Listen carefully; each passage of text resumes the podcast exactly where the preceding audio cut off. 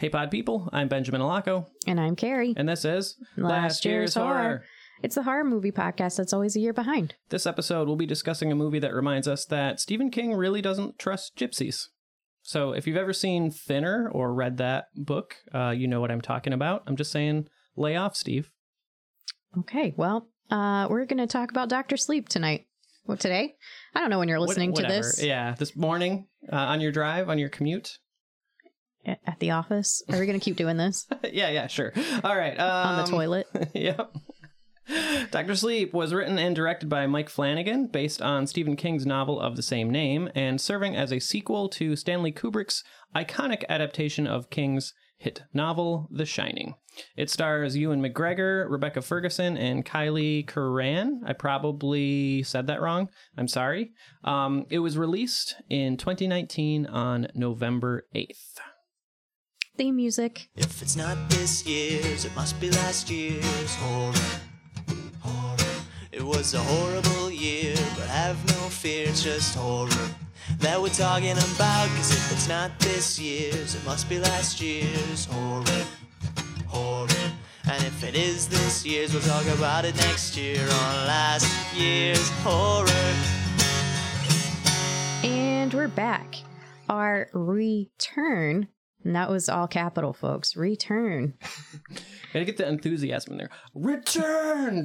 Well, maybe I can add some effects. No, I'm not. I'm not gonna add effects. I'm too lazy. Screw that. Well, our infamous return guest is none other than Ian Doherty. Hey everyone. Hello, Hi, Ian.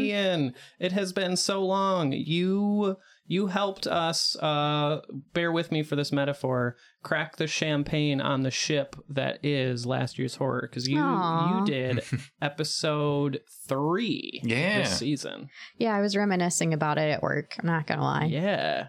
Yeah, I I I am uh I am honored and happy to have been able to help you out with that. And we're so happy that we're having you back on the show. yeah, me too. I feel like Ian was the last person we had over at our apartment before COVID Oh, started. wow. Too actually. Yeah. so you should feel double honored. Oh geez. I do. Yeah, right. wow. Yeah, that's actually crazy. It was like Wow. we launched the podcast and it was like lockdown. Yeah, because yeah, that would have been back in like January or February. Yeah. Oh man, those were those were the days we were so young. so naive. that's right. Oh man, so we're talking Doctor Sleep. All right. So uh, to kick off our discussion uh, with our friend Ian, I'm going to say it again. We'll start with a round of one minute spoiler free reviews. So if you haven't watched the movies, the movies, I mean, maybe. I mean, it's a sequel, so maybe they haven't seen the original. if you haven't watched the movie, no worries.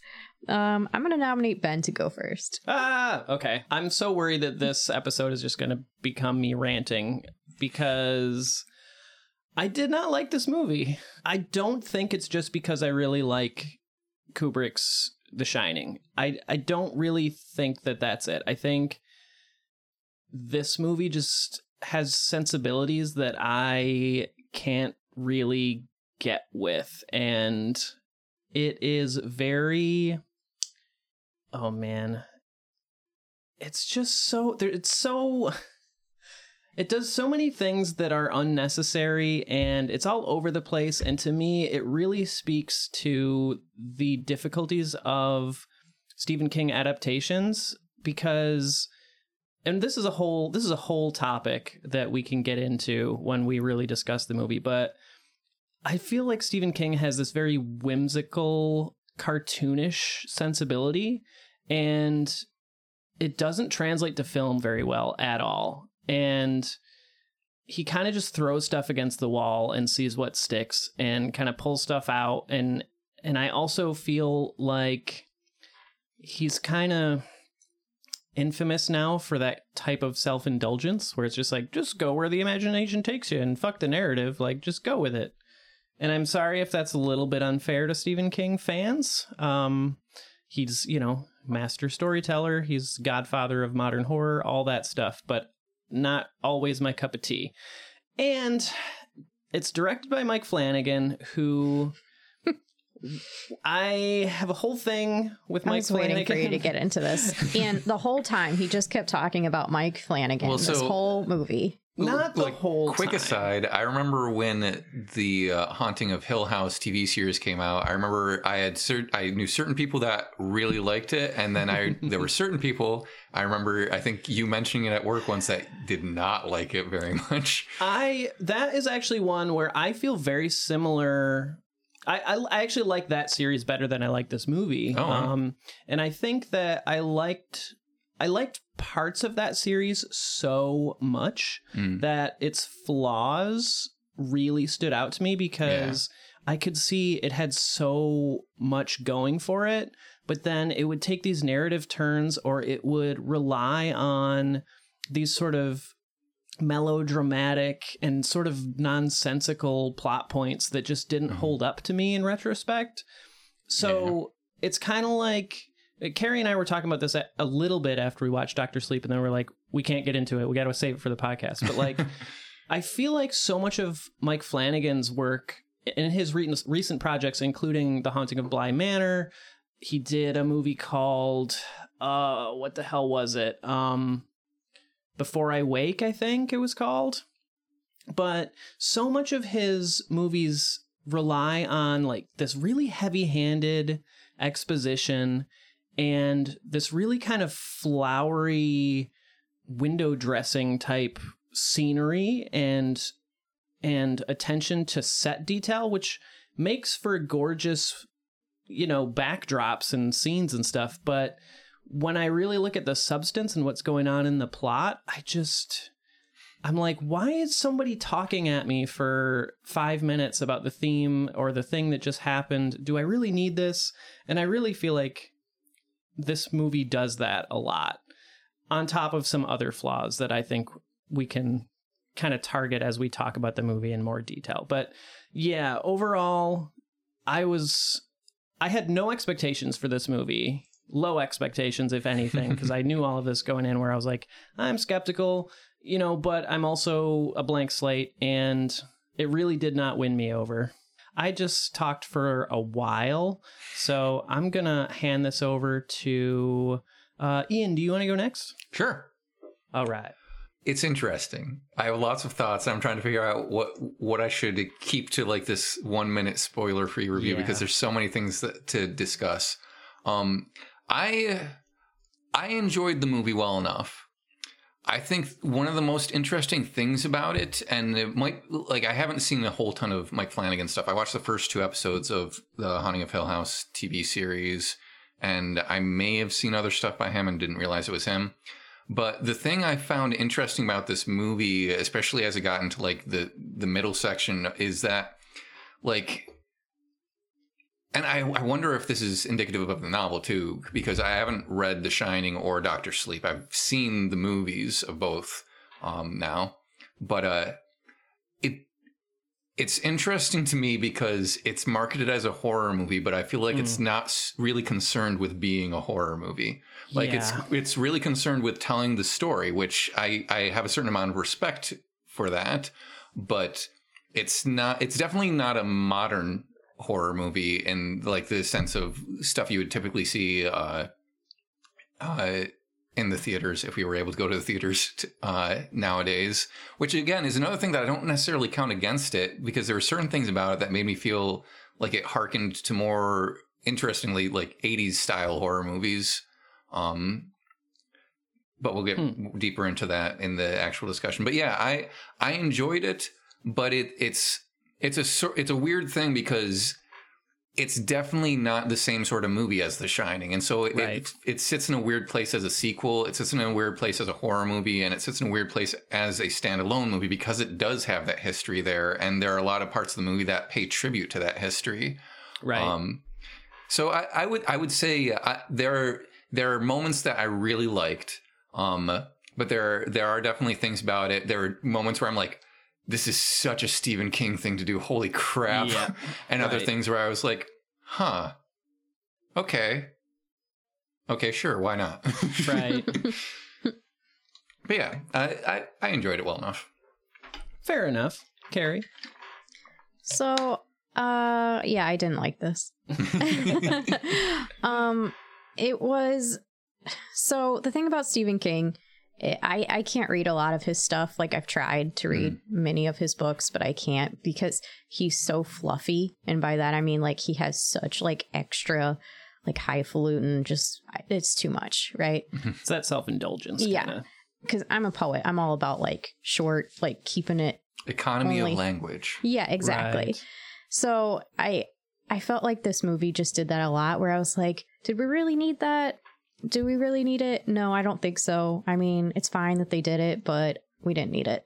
Yeah. And then the other part was I remember looking at Ben and being like, how much longer is this movie? And it was exactly in the middle of the movie. And I was like, you gotta be fucking kidding me. Like, I had a I- few moments like that too, where I was like, "Hmm, we're getting pretty." Oh, it's only been an hour and a half. Okay. Yeah. Yeah. so I feel like that says a lot. Like I wasn't fully engrossed in the world. Um, I will say I liked all the actors and actresses. They were fantastic. Yeah. I agreed. also really enjoyed seeing um, Ewan McGregor uh, puke in a toilet again. It gave me flashbacks to Trainspotting, and now I just want to like He's got a reread lot of it. experience. Yeah, reread it and rewatch it. I love Trainspotting, and um, yeah, There are scenes. This I don't think this is a spoiler. There are there are a few scenes towards the end where he they did something to his eyebrows and he looks very similar to Jack Nicholson in, yeah. in a way that I was like, Ewan McGregor looks like no. What? Why? There were there were a couple moments. Yeah. it was the hair, the eyebrows. They got that kind of V, you know, in his Mhm. eyebrows that, that Jack Nicholson has in the Yeah. original Shining. very that, that was definitely intentional. Yeah, absolutely. So, I mean, and hi- some of his movements too, the way he walked at certain points, I was like, "Damn, this is you know." And that the uh, little girl, um, I wrote down her name. I said it in the opening. Kylie. Kylie, yeah, she I thought was really good. Yeah. You know, She was adorbs. yeah. So there's with the with a Mike Flanagan production. Here's what I know I'm gonna get. I know I'm gonna get gorgeous looking shots. I know I'm gonna get too much dialogue. I know I'm gonna get too much exposition. I know I'm gonna get people spelling out their feelings to each other. And I think we got that. Sitting on a bed and listen. It's not that I feel this way. It's that uh, sometimes you just gotta fa- face the world and do a thing and spell out the movie's theme. And that is exactly what happens in this movie. And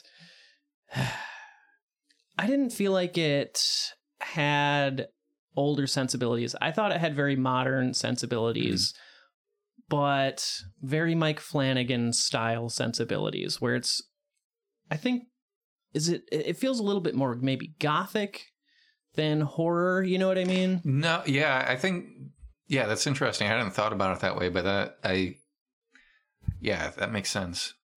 but yeah, a lot, a lot of a lot more melodrama than I than I like. But I think you know I've said enough. Um, you know, I just want to emphasize I don't think it's all bad. I I do see why people enjoy this movie.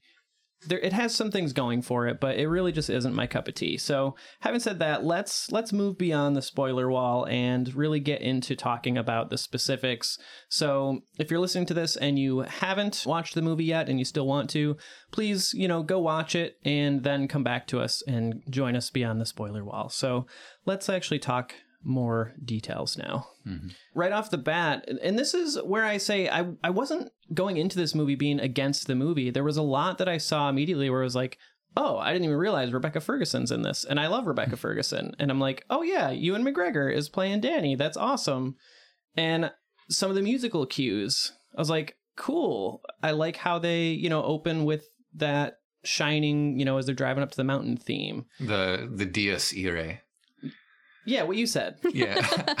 Here's where I get to show off my music history knowledge. Yeah, that that theme that they use in the in The Shining is used all over the place in all types of music. It's uh the Dies Irae, Day of Wrath.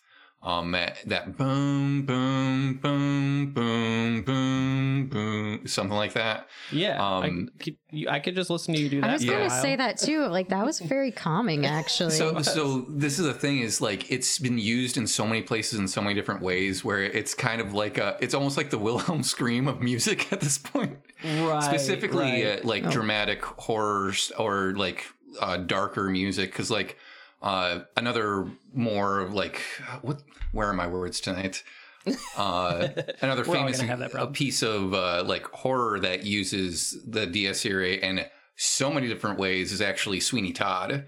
It takes that Hmm. like four to eight note section of the melody and like flips it on its side, makes it backwards, harmonizes it in weird in weird ways, but it's this thing that sort of suggests death, and so that's why you Right. find it a lot in horror eh, specifically. right. It's Sort of a subliminal way to tell the audience, "Hey, things are gonna get bad." This bad. This not good. Yeah. Well, I was gonna say in, in a similar vein, I I right away appreciated the like, um. Sorry, Ben distracted me for a second. I appreciated like the call outs to The Shining. Like even the paint on the walls was like the same color that was in the bathroom. Like it was very subtle and t- sometimes. Mm-hmm. Other times it was kind of in your face. But I I really appreciated that that they were kind of making that connection. So if you're a fan of The Shining, It the was, movie. Yeah. yeah, it There's was. a lot of Easter eggs. it was Yeah. very reverent of The Shining. Yeah. Which is But- even more interesting because it isn't, uh, again, like it's not the same sort of story as The Shining. right. Right. Well, that's the thing, though, and so I appreciate that this movie's trying to do its own thing. It's it's not trying to be The Shining Part Two. No. You know what I mean? It's trying to be Doctor Sleep. It's a different story. It's a continuation of the characters, but it's just kind of like you know what. Kubrick did his thing. We can't match it. He's Kubrick. Let's just do our own Yeah. thing. But I don't know. I, I think that to me, the movie tonally is all over the place. It's too like so when we first meet Rose the Hat and she's sitting on that stump and she's singing and she's got a rose and she's like, "Oh, child, She's a- come oh, over yeah. here." And blah blah. I'm Mm-hmm. sorry, I can't do an Irish accent tonight, but I don't know, like, I, really quick, like, I wasn't sure what accent she was trying to do that entire movie. It felt so Ben said the same inconsistent. thing. it was so weird. I to to maybe give a little bit more credit. I I thought maybe it was that she was recently in the US when we first meet her and then Mhm. later in the movie maybe it's that she's been there now for like 20 years. Well, yeah, and you get the impression that she has lived for a very long time, so it might Yeah. just be a sort of thing where, like, her accent comes from a lot of different places at this point. Um, and I yeah, so that's kind of what I was thinking. But but even just kind of seeing her on the stump with the flower and stuff, I was like, this is so this is so hyper real. It's not this is not a movie that's gonna try to be real. This is not a down to earth horror story about real life horror. This is whimsical Stephen King embracing, you know, I mean, he did the Dark Tower series, which Yeah. is a pretty straight fantasy Mhm. story. And I think you see that here, and it might just be that I don't really like fantasy, and I don't really like the. I don't really like that hyper real aspect of theatrical stories. Does that make sense? Yeah, it, it's. I have like five billion different thoughts at the moment because, uh, l- like, on the one hand, I want to say it almost like speaking to the tonal shifts throughout the movie. Like, it starts off almost like a folk story, uh, right. it, just in aesthetic be, because you were talking about how like she's sitting there on the side of the water, and there's the whole thing about magic and the flowers and stuff. right. Um, but yeah, like there there are definitely moments in this movie that hew more towards realism, like the AA meetings and that sort of stuff. And then there are others that go dive down into that sci-fi fantasy Stephen King stuff, like her flying through the stars to find uh, Yeah. Abra, and like so much of the uh, of those more supernatural elements were handled in a way that felt more fantastical than like horror. Yeah, and I think those those shots and those scenes are gorgeous in Yeah. their way, but I don't know. And, and it was also something with the aesthetic of the film, the language of the movie, of the shots themselves. Yeah. They felt to me very disconnected from what's happening on screen a lot of the time. Yeah. Does that make sense? Mm-hmm. No, Yeah. yeah, because it's he films with that that sort of more naturalistic. I I feel like he films with a more naturalistic vibe. That like the color saturation isn't over the top. It's it feels very grounded, and so then to have all this stuff that going on that's not very grounded or is more operatic just feels it, it, that it is a weird tonal dissonance. Yeah, and I I guess I might even be coming at it saying that I think that he I think that he does have a, an operatic style of of shooting and I think that it's almost too much for me cuz I Hmm. I think so when I'm saying the mismatches there to me to really get into a horror story where there's fantastical elements personally, if I'm supposed to be scared or connecting with suspense on screen, I want that to be I want the real stuff to be very grounded. Yeah, Does that make sense? And I don't I don't feel like any of this movie feels real. It's it's in that hyper real I- operatic is a great word for it Mhm. because it's like everything is so theatrical even when he's when he's at the hospice and you know he's just kind of Oh, sitting yeah. there in the hallways and stuff it doesn't it, it's so stylized. It doesn't look like a real hallway. It doesn't look like a real hospice. Nothing looks like real people that I, and no one talks like real people. You know what i mean? Mhm. so it's it it uh, to me the whole movie is that elevated style and it never comes down. And I'm like you've got this guy who's who's in AA but when I'm watching him I'm like this isn't an AA meeting. This this is an AA meeting in a movie Mhm. is I, I don't know i'm going i feel like i'm going far off into left field um but but i'm trying to explain i think my complete lack of emotional connection with this movie No, what you're saying totally makes sense. Um, because we even talked about how when they got to the the hotel, the Shining Hotel, what's it called? the again? Overlook. the overlook, The yeah. Thank you. That like his style kind of changed. Like immediately Yeah. started Yeah. copying Cube. Cube. Ku- Kubrick. kubrick Thank you for.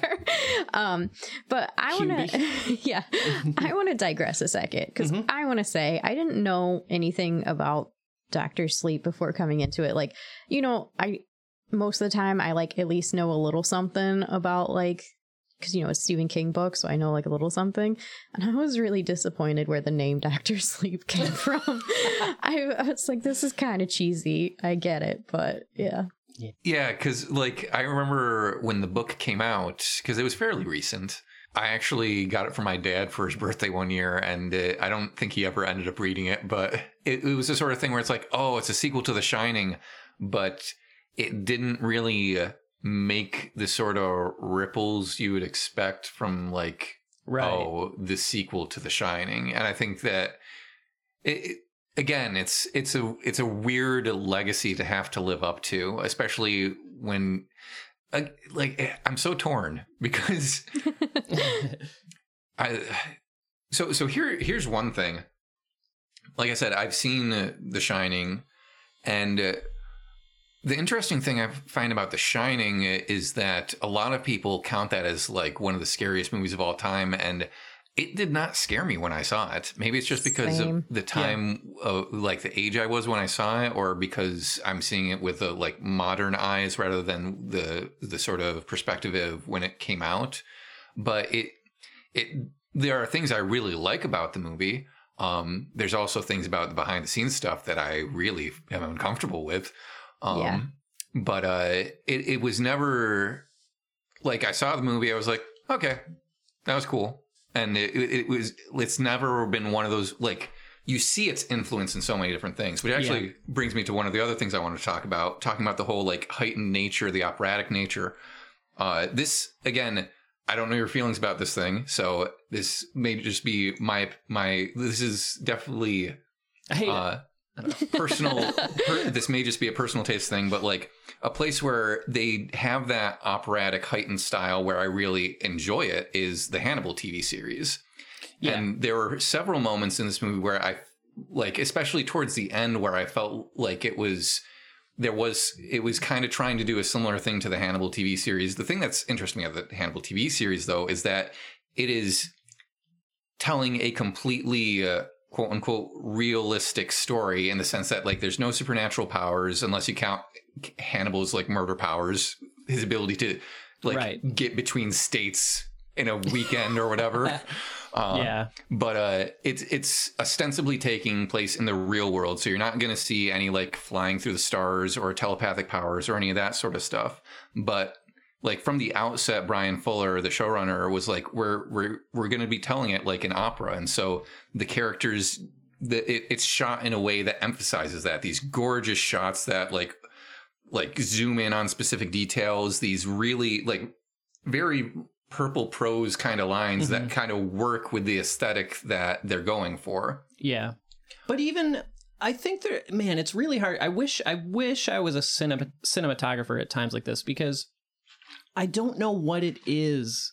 I don't know if it's the lighting. I don't know. I think maybe it has something to do with the camera angles and Mm. stuff where it just I don't know. There's something with the movement of the camera, even, and the way that the, a, a character fills up a frame. Where, if I'm thinking about the Hannibal series, I feel like people have a certain weight when they're on camera. Does that make sense? Yeah, Yeah, like yeah. all the cinematography on that show is very purposeful, very Yes.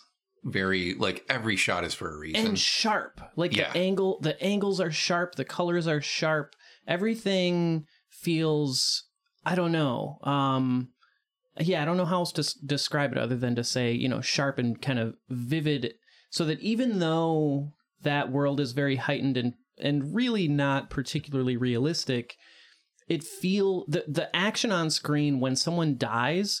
Oh, it feels real in the sense that it is consistent with that world and that world is a scary place. It's a it's a and I don't want to be there. It's a consistency of style. yeah. And you get moments like that in uh, Doctor Sleep, but it's not consistent throughout. yeah. And like I, you were I- saying, it, it it feels like there's several different movies going on at once, yes, and like th- within a it. scene, it makes sense for that scene. But then when you put it together the rest of the movie, it's like, wait, weren't we in this sort of movie? Uh-huh. Now we're doing like like again talking about the what the thing that gave me the '80s vibe was everything with uh, Rose and that group of like traveling uh, like people eaters or whatever yeah. that there were parts of that that actually r- reminded me a lot of uh near dark Yeah, I knew you were gonna say that. I knew you were gonna say Near Dark because Yeah. I just had that thought. Yep. I wish that it was more like that though, because Mhm. it, th- this movie's cramming so much stuff in it, and that's why it's two and a half hours long. yeah But there's so much that one of the first things I said to Carrie after it finished was I was like, if I was, let's say, Dreamworld, let's say I was a script editor on this or something, right? The first thing I would do is like, I don't care what Stephen King's novel does. There are too many characters. Cut out seven out of the 10 traveling gypsy people and just have three or four, you know, and they are the ones you see. Let's spend some time with them. We'll get to know them because as it is currently, there's so many of them that they all blur together as kind of the gypsies. And then like you know, there's the the 15 year old who joins them. There's what's his name, Crow. There's the hat. There's Grandpa, and then there's I don't even know how many other other people there. And we really don't have enough time in the span of two and a half hours to connect or care, other than the fact that this is our group of vampires and like so why you know why why do we care that there's a 15 year old girl who was converted into this group? Yeah like again in the moment when they were doing those scenes introducing her at the beginning i was like okay cool interesting Uh-huh, and then we're gonna get a whole plot here. No yeah and then it's just nope she's just a background character basically for the rest of the movie. It's sort of sort of what you were talking about that it is one of the issues with a stephen king adaptation because he does it, like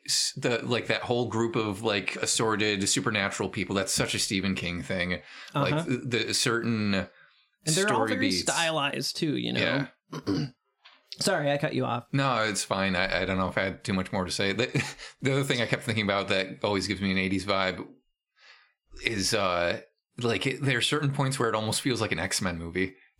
yes very Um, very like pseudo superhero kind Yeah. of stuff going on here right and instead of instead of a story about tortured psychics who are dealing with this almost affliction of of ability, we've got this character who her name is Abra.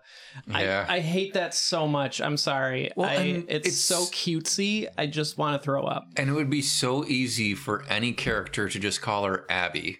Yes. And I think Oh it happens God. maybe once when like it. she freaks out when she's sleeping because she sees the kid dying and her mom comes in and they're trying to calm her down. I think she might have called her Abby once, but like Right. I'm like eh, again, it's such a Stephen King. It's it's it's Mm-hmm. like the dude who spells everything moon all over again where I'm like okay, sure. Okay, Stephen King. yeah, right. It's the mo it's the most on the nose on the noseness that you can get where it's Yeah. like, "Ooh, this character talks about magic all the time. We've got a magic hat, someone does a magic trick with pulling a rabbit out and all this stuff. We've even got a magician at her birthday. He's like talking about bending spoons.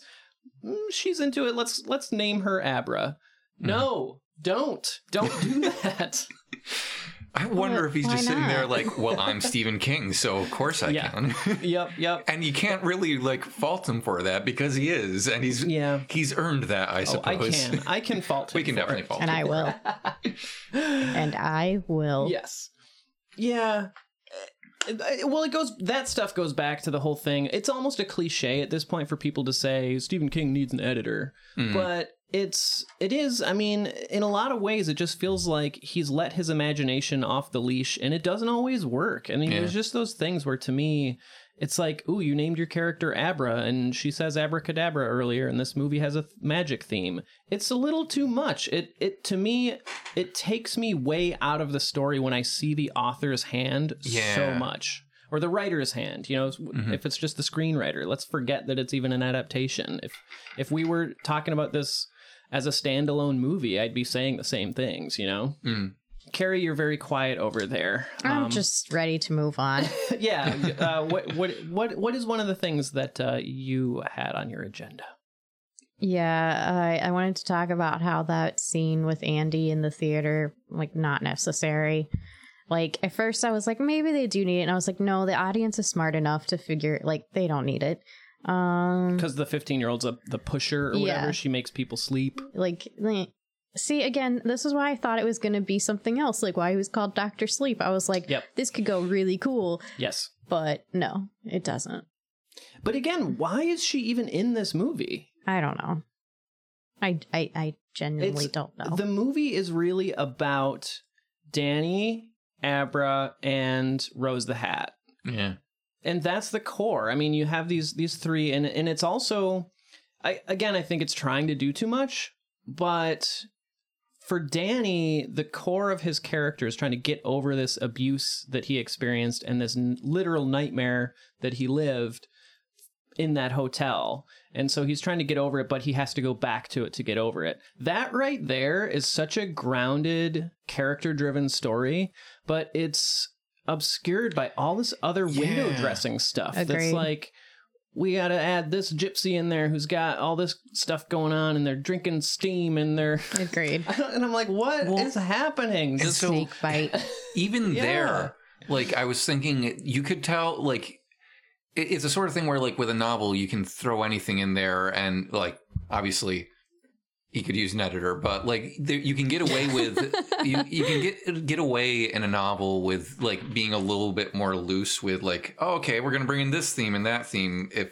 Right. if you want it's not necessarily going to be the most appealing thing but you have more room to do that in a novel yeah. like you were saying before with a movie i think it's it, it, in a lot of cases is is much better if you like pick one thing and tell that story like Yeah. what like a couple times in the movie i was thinking oh you you could draw a really interesting connection between rose and her group and danny if you really explored the theme of, of addiction in a more interest in like a more in-depth way but they never really Mhm. like they kind of maybe flirt with that a little bit Mhm. but they never dig into it because the movie isn't concerned about like more it uh, on the one hand i i think other movies might be too heavy-handed with trying to have a message or a moral or something hmm but when you've got the material there why not use it Yeah.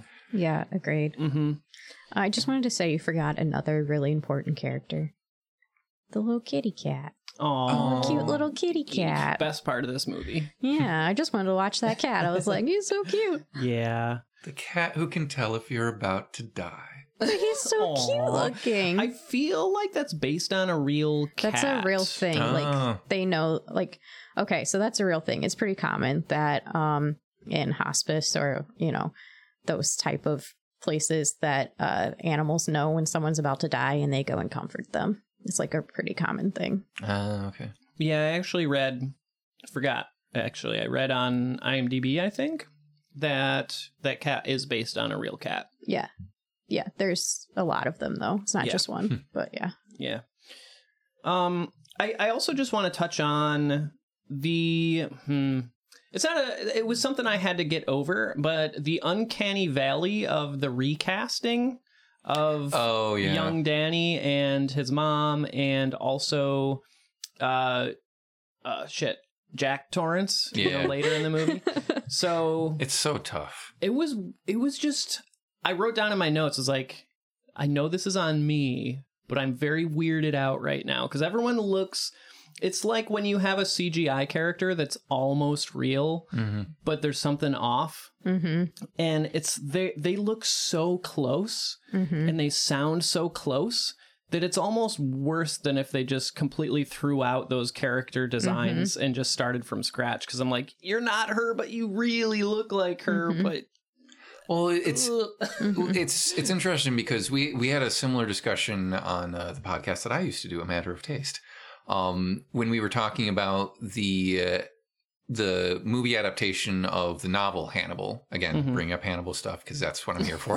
that's what you do on podcasts. That's I that's suppose. your whole thing. but uh, but with the the the Hannibal movie, which was a sequel, direct sequel to Silence of the Lambs, Anthony Hopkins came back, but Jodie Foster did not come back. Right. And uh, I believe Anthony Hopkins actually suggested Julianne Moore to uh, take on the role of Clarice Starling, and it's it's kind of heartbreaking because Julianne Moore is a great actress and she does a great job in the part, but there's that cognitive dissonance of, well, but that's not Clarice because your your brain is just like, and that's a and that's a case where it's like they didn't even try to make her look like Jodie Foster, which is probably better off.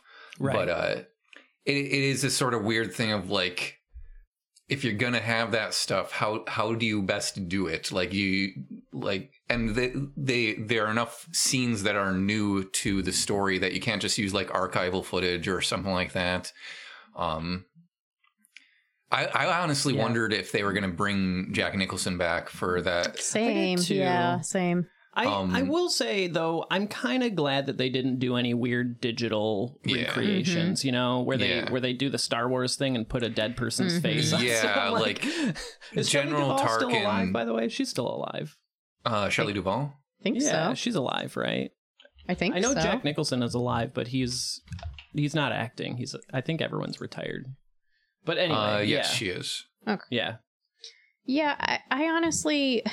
So the little boy and the mom, that didn't bother me too much because I could roll with that because they never really shot her like face on that much. It was more like from an angle. From the side, it looked Yeah. exactly like her. So it was I- crazy. I was okay with that. Like I was willing to go there. It was the Jack Nicholson ghost that I was like, could they just show his hands and his voice? Because I Mm-hmm. don't think we needed to see him. I think everyone knows who Jack Nicholson is, and you're not going to find another person that looks like Jack Nicholson. Like, Yeah. let's be real. so I think like for me, it just would have worked better, and it would have been more suspenseful if like they just showed like the hands and the voice, and then maybe like a profile or something like really quick, but like we didn't need it. Like we know it's his dad. We got it. Mm-hmm. Can I? I was going to save this towards the end of the podcast because I'm trying to keep it somewhat chronological. But since we're there, can I go off on the missed opportunity of Jack Torrance in this story? Just my own personal two cents. Are you are you okay with uh, me doing that? I don't know where you're gonna go with this. So I was waiting for In to say no. I- just saying no. No, No. you're not allowed. I'm the guest of this it. podcast, and I what I say. Go, no, go for it. All right. So the whole Danny's entire plot is building up to his return to this place and he is metaphorically haunted by his father because he's now becoming his father. He's becoming you know an addict and now he's trying to get over that right? Mhm. when he's going to the hotel what i'm thinking is that his dad as we saw in the end of the shining he's been absorbed into the hotel right? He's he's one of the ghosts there now. To me jack torrance should be danny's final boss like Yeah. whether he's actually the real bad or not, I mean, thematically, he should be. And to me, that whole scene with Dan at the bar just didn't, it was so quiet. It was so. Hmm. And dad, you know, Jack Torrance isn't even acknowledging that he's his father. And yet he's this abusive monster of a person or at least the hotel which knows Danny should know that this is Danny's worst fear standing right in front of him, becoming his dad or his dad's abuse. So, to me, what I, uh, if I uh, I hate to try to re- rewrite things that have been made and by you know masters of of horror and whatnot, but I would have loved if Dan gets to that hotel and he goes inside and he sees just like the silhouette of Jack Torrance just like at the end of a hallway and just like walks away. And like seeing him in the distance even if he never approaches this is the th- that's the horror of the hotel at this point. So that's more what I assumed was going to happen It could be so freaky to Yeah. just see that in you know it's this this monster is there and he might not even ever come out. Maybe if I could do it, I'd probably have him step out of the shadows when Dan is is starting to burn alive in there instead of his mom coming out. I would have Oh. had dad come out and be like welcome you know and and Oh, dan wow. That's just having a up. confrontation yeah it should be it fucking should be though right Well, and again, Like- it's it's the horror movie. Yes. uh, Yeah, move, totally. Which this again, this movie isn't really concerned with. Exactly. Yeah, totally. Yeah. It's very like kitschy, coochie, cootie, cute, whatever. It is so cutesy at points. Yeah. Yeah. Uh, but that that's my rant Shine about that. I mean that and that Shine on. Oh, God. I would shine, Shine on, you on, Amber. crazy diamond. Oh man. I yeah, that those kinds of lines. This is the type of movie where someone says straight faced, shine on, Abra. Shine on. It, Twice. it's, Takes like a that. good actor to do that. it, it's sort of. Uh, it speaks to another thing that I was thinking about, where like with the that sort of with Stephen King's style of writing, there are things that I really like about his imagination, and there are other things that I really don't like about his storytelling.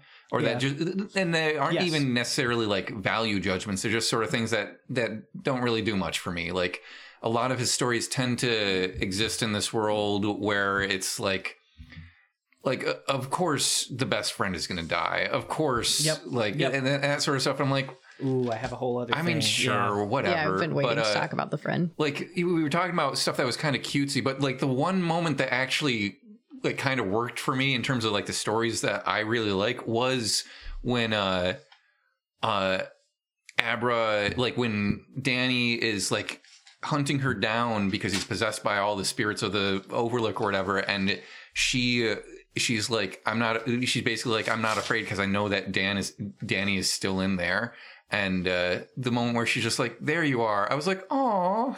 Like that, that. I actually felt that moment, and then it was sort of like, "Well, we had that moment, but he's still gonna die." Right. Yeah.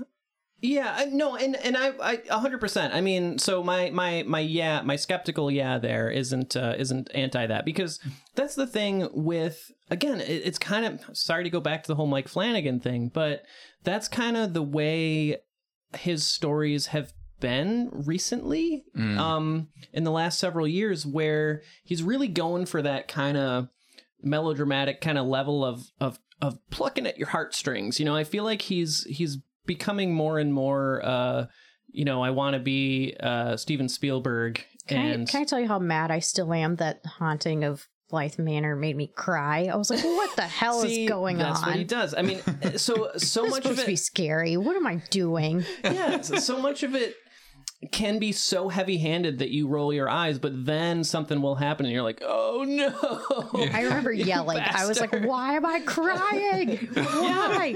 yep. Manipulation. Stop mm-hmm. manipulating me, Mike Flanagan. But but and and so there are those moments and those are those moments where if you just strip out the other moments that are trying so hard to do that, then you'd have something that emotionally the core of it is very powerful, but Yeah. there's so much that doesn't work that those ones that do to me they lose their power because I'm like that was that was great.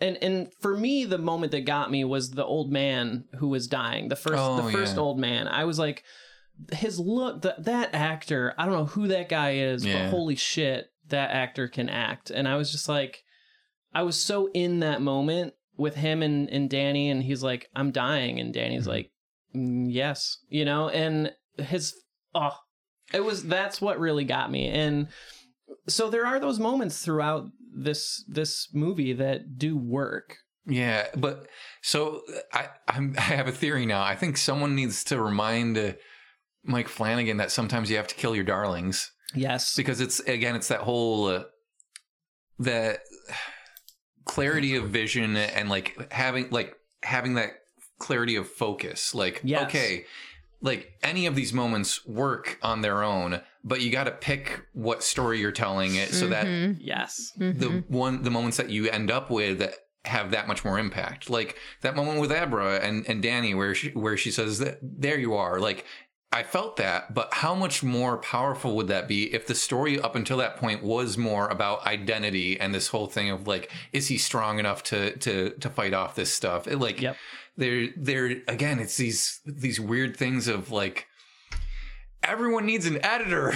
That's it. And that that to me it was like this uh I guess it wouldn't be a trifecta because there's only two, but but Mike Flanagan joining powers with Stephen King, and they're both in peak indulgence mode, Yeah. where no one no one is going to step in and kill Mike Flanagan's darlings, and Mike Flanagan's not going to step in and kill Stephen King's darlings. So you This just is like a giant circle jerk. Like, yeah. come on. yeah, and because so and there's the that's the thing with Michael Flanagan. Mike Flanagan right now is that I mean, fucking Haunting of Hill House killed on Netflix, and uh, what did he do? He did a couple other things on Netflix that I didn't I didn't actually see. He did another Stephen King adaptation. He did Gerald's Game. Hmm. Um, I think he also maybe did that rat one. Maybe that wasn't him. I don't know, but Anyway, there's been a string of Stephen King adaptations, and Mike Flanagan has just been, you know, very successful with his movies and his series on Netflix. And so I just, I think that, you know, people are basically just handing him money and saying, do the thing. And for the most part, it, it has been paying off. Mm-hmm. So I don't think anyone was ever going to step in here and be like, dude, there's too much going on. You've got two and a half hours and all these characters and all these different themes that you're trying to work with, and they're just, you know, cut out your D plot so you can focus on your your A, B, and C plot. You know, yeah. Yeah. So I agree with all this, and I, I totally 100%. But you reminded me of two things I want to say. So the first is a little shorter, so I'm going to start with that one. When I watch movies like this, maybe it's because I grew up poor, but every time I watch movies like this, I'm like, where the fuck are these people's money coming from? Like, Yeah. how, where? yeah, How do they have all this nice stuff? How are Mm-hmm. they traveling across the country? How did the gypsies have like an amazing grill that they were grilling on that was like chrome and shiny and a brand new Jeep? Like focus on the grill. it was shiny and I didn't even gold. I was like, what is that? Right. And then they have like new Jeeps and new RVs. I'm like, what? Where? Where? Okay. So that takes me out of movies because I'm like, this is not, it doesn't make sense to me. And Danny did have a shitty old car, but he was still able to like drive across the country like at a moment's notice. Okay. Anyway. So the other thing is Billy, the best friend. Yeah, I liked Billy. I really liked Billy, but I also was kind of like, why do I like him? We don't really see him that much. Right. Like we Mhm. see him a little bit, and I feel like we're going on a lot of like our gut, like what we're supposed to feel about Billy. But I was Mhm. like, instead of stupid snake eye Andy, why didn't we have another Billy moment? Yeah. Yeah, I agree. I, I gotta admit, like when uh, Snake What- Snake Bite and what- Amy. Yeah, I didn't even know. I didn't remember her name. Yeah, bite, whatever. Yeah. Which moment was it? I think it's that moment where uh, uh, Danny goes down to Billy's room and he's like, "You, you, you said you, uh, you've seen my type before. What did you mean by that?" Um, and it's like the the sort of moment that gets them going to the AA meeting or whatever. Yeah. Um, that was the first moment where I was like, "I ship it." It's not going to happen, but I ship it. it's like I just want to see like uh, it doesn't have to be in every movie obviously, but like oh man. yeah. Well, and so Billy, he's kind of a one note character, but I Yeah. think the actor's so good that he embodies it and he's just so nice. Yeah. Like, because he is. It's like he he's the guy who helps he helps Dan get out of his his cycle of abuse and, Yeah. and addiction, right? So uh I guess not cycle of abuse, cycle of addiction. Um and and we we immediately connect with him as a good guy for that. And then so later when he comes back, one it's super obvious that he's going to die Yeah. because he's the nice guy. Mhm. Um and he's the only he's the only good guy who's extra at this point. The other two are core and you can't kill them off. So we're left with one guy who's going to die um to help raise the stakes. That's what happens. Well, Um, Mike Flanagan missed another moment to make me cry. He didn't give me more Billy, so I Yeah. couldn't cry. Yeah. He went for a shock with that one. Billy Nah. Billy shoots himself in the head. Yeah, that Lame. He's, he's yeah. I I mean, you know, I I will say there are a couple moments in this where uh the horror or or the violence that's happening, you know, is pretty disturbing. And Mhm. so the other obvious moment than that, other than Billy shooting himself, which really sucked because I really liked him, but you it's so telegraphed. You see it coming a mile away. So it to me it Mhm. lost power for that. Yeah. But oh my god, when when the soul vampires are killing that kid, the baseball boy, holy shit. yeah. That is a real fucked up scene. I thought it was it was real well done and that kid he really He sold it. he sold the shit out of that. Uh I disagree. what? The most fucked you up get out of this No, apartment right the, now. the most fucked up scene was when Danny was hanging out with that lady and she was coked out and sh there was Oh. puke next to her and he handed her the Oh. baby with the Yeah. dirty diaper and it was so much like Trainspotting and then he just took her money and left. I was okay. Was what happened with the corpse lady I'm that he saw? Was I'm that pretty her? sure that was her and her kid. That was Did they yeah. That, die? I, I wasn't Yeah. like I wasn't sure at first. I was pretty sure, and then like she says, is- Uh, I They haven't found us yet or they, something. they haven't No. found us yet. And then she says another line where there was too much vocal distortion on it for me to understand Yeah. what was what she was saying. And then it says again, they haven't found us yet. And then it pans down and you see her her son's head start to turn towards, and it's yeah, that was that another thing where it's like that felt so important in the moment, and then it's like I didn't even like. I had completely forgotten back. about all that stuff until Yeah. you Yeah. brought it up just now because so much movie had happened since then. Yeah, Yeah. yeah. What? I like. Why is that in there? What is it? It if if Danny, uh, hmm, she's not dead in that scene, right? I mean, she She's puked, Passed out. I'm but she's passed assuming she. ODs because she wasn't waking up. Like, come- But I mean, man, is Danny really that shitty at the beginning? And and then That's Dick the Hal- thing, Dick like- Halloran shows up yeah. and he's like, "Hey, at least don't take her money." So the implication is that she's not dead. She's not gonna die. Wouldn't you wouldn't don't know the that. ghost of Dick Halloran be like, "Dude, she's fucking dying. Call nine one one, asshole." And then instead of like, "Dre, don't take her money, yeah. Dan, Yeah. Doc," you know. I'm sorry, I got I got a little intense there, but I'm like, what? I'm so It's- confused. What is yeah. happening? I think it's another moment where like it's either they needed to be expanded or needed to not be in there because Yeah. like it's too much going on. Yeah, save it for the director's cut or whatever you got to do. But all it, it just had to just cut the part where she comes back, and all that stuff is cleared up. You know, Yeah. then it's still just Danny was kind of shitty back then, but it's not like he fucking killed anybody. Yeah, left someone to die. yeah, I guess that's some Walter White shit. I guess the ghost of Dick Halloran just had God vision and was like, "Ah, she's not going to be important to the plot later." So Yeah, that's what I'm thinking. Yeah. right, right. He's like, ah, it's this is gonna suck, but you know what? Just don't take her money. yeah. what? I don't know. Um, Yeah. there were a couple other things. Can I talk about another missed opportunity with uh, right before Billy's death scene? This this is a narrative thing that really pissed me off, and I was like, why? I was like, why? I don't understand what the creative choice was here, or or why the creative choice was done this way. So they are traveling to this confrontation with the gypsies, right? And they're they're they have I think I'm trying to remember. They're or they're working out a plan or whatever right? However this all works out I can't remember the details but it's Dan Billy Abra and her father and they're working together and they're like okay we're gonna go find these people and we're gonna have our shootout and whatever. We're gonna have a confrontation right? And Dan says specifically to Abra we're gonna use a trick.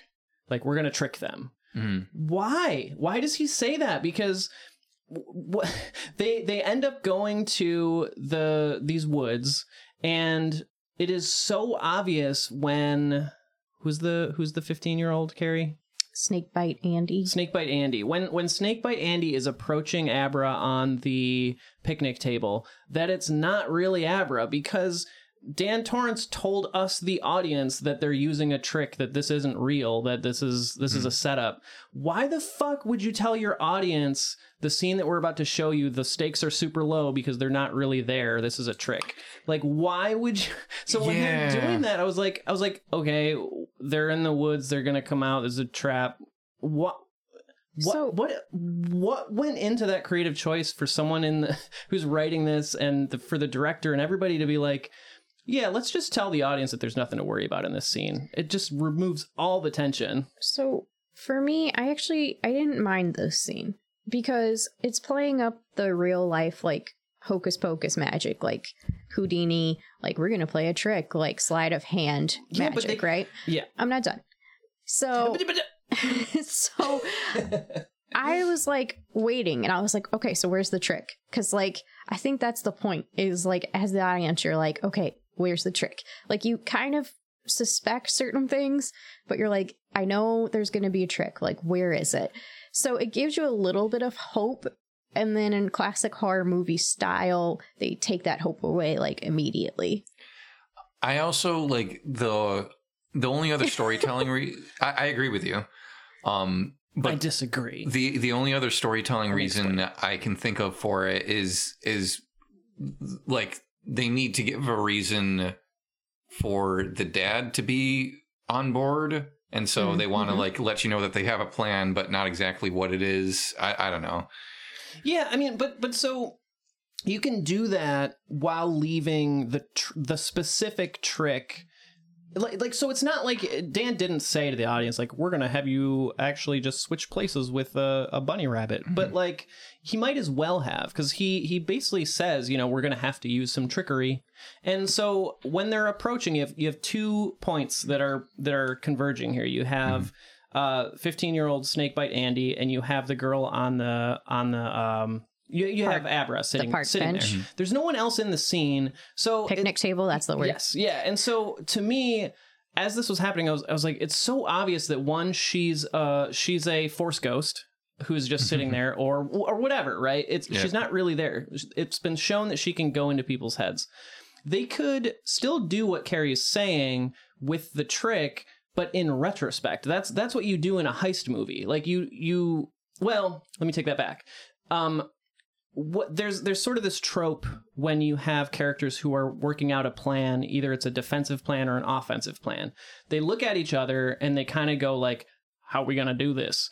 Well i've got a plan. And then they cut and then they're actually just doing it. They don't Yeah. say well we're going to have to use some trickery and uh Mhm. you know we're going to we're going to set them don't up and we're going to trap them I don't know why this is bothering you that much. because it's such a it's such a minor thing that speaks to the ways that this movie does not utilize its own potential. Does that make sense? It It's like really one other way where it just undercuts its own potential to be like this has to happen, so it happens, but the dramatic tension that should be there is totally undercut by everything that preceded it. Yeah, that, that's something I would agree with you. Is that with the way that the that Mike Flanagan does his storytelling in this movie, there's not a whole lot of tension at any point, really. Right. Um, Like no suspense, and this should be a very suspenseful movie. It's kind of sold as that, right? Yeah. So no, I thriller, I understand what you're saying now. Like I get it now. And yeah, I do agree if you if you want more suspense. Um I guess the reason why I wasn't really mad at it was because it had been a while since they brought up like abracadabra magic, like real world magic. So Yeah. I was like, okay, I'll, I'll roll with it. But I I see what you're saying. Like yeah, it wasn't like the same kind of suspense. Yeah. Okay. It's just a weird, again, it's a narrative choice that I just don't understand because it's so basic to drama. You know what I mean? Can I talk a little bit about music? Yeah. Heck yeah. 'Cause that's if the you're other going to thing I'm sing to here us for. again, please. Yeah. Can you please sing again? Whatever you do. Uh, we'll see. Um, but uh, What if I behave really well? um, I, being a musician, being a composer, and that sort of thing, I am very, I I can be very critical of movie soundtracks. And honestly, like, it's interesting in modern movies because I feel like horror is one of the few places where composers actually kind of get to do their own thing anymore. Mm-hmm. A lot of like action movies, you recycle a lot of the same material, and uh, there's at least as far as I've seen, there isn't a whole lot of really there aren't as many really interesting movie soundtracks um, nowadays. Horror specifically is interesting because there are those like tried and true things that you get a lot of, and a lot of them people keep using them even though they don't do anything to the audience anymore. Like you do that quick string stab as like a ghost pops out, and it's like it's the cheapest sort of thrill Yeah. kind of thing. There's a specific thing that I uh, take issue with in in certain ho- horror movies, which speaking more generally about the soundtrack to uh, uh, Doctor Sleep, there were things I liked about it. There were things like that.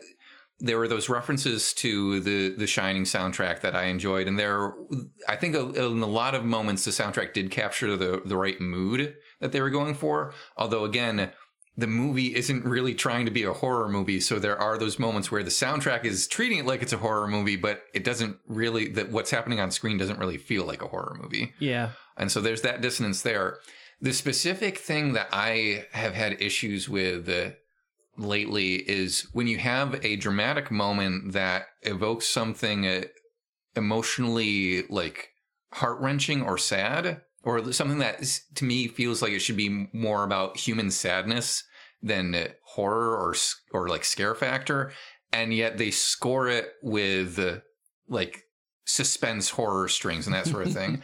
Specifically, the moment in this movie that that happened was when uh, Danny and Billy dig up the body of the the baseball boy, the kid that got killed by this group, Yeah. and uh, like they stumble upon the corpse, and you get those like string stabs, like. Oh, like all those dissonant notes and everything while these two guys are like they are like moved to uh, like puking and like physical revulsion at what they found and uh, think and talking about how like how could they do that to this kid and the thing the reason I, I take such particular issue with it in those particular moments is because the the characters are clearly feeling a human emotion of revulsion and sadness about what happened to this kid but Yeah. the soundtrack is telling you oh this is like a scary horror movie moment and it's like it's it, it it's this weird uh, this weird conflict of uh, of tones where I'm like uh, I feel like maybe if you had gone with something more tragic sounding I wouldn't have as much issue here but that may just be a me thing no, Can- that's really interesting. Yeah. So, can I ask how you feel about the early 2000 Axe commercial heartbeats that kept going on? oh my gosh that I like my my feeling about those changed like every time they happened. There were certain moments where I was like oh I kind of like this this adding a little bit of uh, a, a little bit of uh, a little bit more to the scene than would there would be without it. And other points where I'm just like I don't know if this is absolutely necessary. Mhm. The when she's flying and it goes on for so long. Yeah, well, that's c- where I kept turning to Carrie and I I kept turning to Carrie and being like, I want you're bod. so so I think that's part of it is like when it initially started happening, I think it was specifically with with Danny. And so I thought, oh, is this like an, an aural cue that we're supposed to get about like that's telling us something about Danny specifically? But then it started happening with like everyone, and I was like, Yeah. I don't know if that works for me as well. It's arbitrary. Yeah. Yeah. It's arbitrary. And and so much uh, I, I think that that's sort of what bothers me about like the Stephen King throw it and see what sticks on the wall and the Mike Flanagan indulgence stuff is like it doesn't so so be creative. Yes, absolutely. Like like reach into your bag of tricks and pull out something that's new and interesting, right? But like it needs to sync up with what's actually happening and what the story is doing, right? But mm-hmm. like why when in what way is a mental file cabinet connected to this story in, Yeah. in what way is that thematically relevant or visually relevant to anything that we know about these characters right Yeah. I, I felt that exact same way. I'm like, okay, visually this is cool, but why would Abra, a teenage girl, have like a f- set of file cabinets as her Yeah. mind palace? Like when Yeah. they, they you, you get that quick moment of, but I'm going to refer to it as mind palace because that's what they refer to it all the time in Hannibal, and I think it's used as a terminology outside of Hannibal, but that's where I learned Yeah. it from. But you get a glimpse of uh, Danny's mind palace for a moment when uh, I think Rose is trying to dig into it, or or no, it's when uh, Abra's trying to dig into it, and it looks like the Overlook Hotel. right And, init- and for a moment, I was like, "Oh, that's interesting," and then I was like, "Wait a second, why would?" Danny want to make his mind is palace the overlook. That doesn't seem right it at doesn't all. make any sense right Like- and and yeah and and when he goes back to those those chests that open and close on people Mhm. and every time we see them they're in the hedge maze Mm-hmm. why Yeah. why would his mind have the hedge maze in it right Probably because it was a very traumatic experience. like the, the hedge but, maze yeah. did it didn't bother me me too much, but- but Yeah, I'm thinking is- about it now, and I'm like, would he? Th- I don't know. That's not his safe space. You know what I, I- mean? so Like, so here's the no reasoning I could come up with for it is that it's where he escaped his father and where his Oh, okay. father ended up being Yeah. trapped, and Ooh, so I can see it as as being like a a visual metaphor for a prison. Yeah. I could see that. Okay, yeah, yeah, you're right. I mean, that's that's where his father even dies, right? Yeah. So, okay, uh, yeah, I'm on board. All right. I was gonna say. um, so when I was in library school, they would mention a lot how much Stephen King loves librarians and how they're always in like Stephen King books. So for me, like the the filing cabinet just reminded me of the old school like card catalog. Oh, Yeah. geez. Um, so I was like, this is Stephen King's mind. He loves libraries. It's his happy place. Right. But in all fairness, that is where Abra was looking up things on the computer. oh yeah, Yeah. I'm just trying to make libraries awesome, you guys. they are awesome. Yeah. yeah. But but yeah, I mean, it's Stephen King's mind, not Abra's mind. exactly. Right? Yeah. Yeah. It's, that's why I wanted to emphasize. This is so random, but I'm looking at my notes and I wanted Can I, before you go on, can I just say my favorite part of your notes? Because I could see a little bit of it on the next page. You just wrote farts. All right, that's not what I was gonna say, but but what I wrote was this was at the very end of the movie. It's the very end of my notes. I wrote down the lines "Shine on, Abra Stone, shine on," and then I wrote under that in all caps "fart," and then under that directly "We go on, we go on." Mm. fart because those lines come very close to each other and abra says to her mom you know dad's not really gone what how old is she supposed to be? Like maybe 12 I think she says thirteen okay. at one point in the what movie. 13 year old says to their mom i don't care if you're a psychic or whatever what 13 year old says in the real world we go on. We go on. You know what I was thinking about in that moment? I was thinking, you know, he he may be a mess nowadays, but friggin' Shyamalan did that scene much better at the end of The Sixth Sense. Oh yes, a hundred percent. I love that movie. By Yeah. the way, You know, I'm just remembering such thinking, like just even talking about this movie again. It's putting me back into like how I feel like I deserve an eight year free sober chip after watching this fucking movie and having to talk about it again. Because I just really want to drink. Oh, like, oh man. Yeah. so where's my sober chip? Like, I want it right now. Well, so for the record, I I'm being bad and I'm drinking a martini, and Carrie is not drinking currently. it's a shocker. Yeah. So, but I asked uh many times, is it okay if I drink? It's not a. It's not a like. It's not I not have an to work addiction tomorrow. I don't. I have to go to work tomorrow. Yeah. So, yeah. Um. So I'm. I'm being. I'm being a, a bad. A bad person. You're I- not being bad. I almost had a drink while watching this movie, and then I'm kind of glad I didn't because there's so much of the like uh AA and like denying alcohol that sort of thing in the movie that I, I feel like I would have looked at my my beer at one point and just been like I don't know how I feel about this. ben is now pouring. Oh, well, he got it Oh, I everywhere. spilled my wine. no. He um got it all I over tried his to hoodie. spill it into a martini glass, and that wasn't smart. I was trying to. I was trying to capture the sound of wine landing in this martini glass well, it sounded Pretty- great, for you alcoholics even if it out didn't there. uh, land where it was meant to. So, Oh, oh shit. man. Um, I f- uh, hang on. I had something else before we before we kind of end. Oh, oh my god! I have to mention this drove me crazy. Speaking of cheesy lines, okay. Mhm.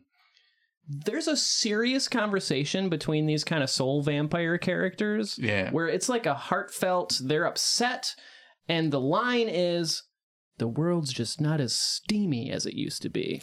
Yeah. Not as steamy."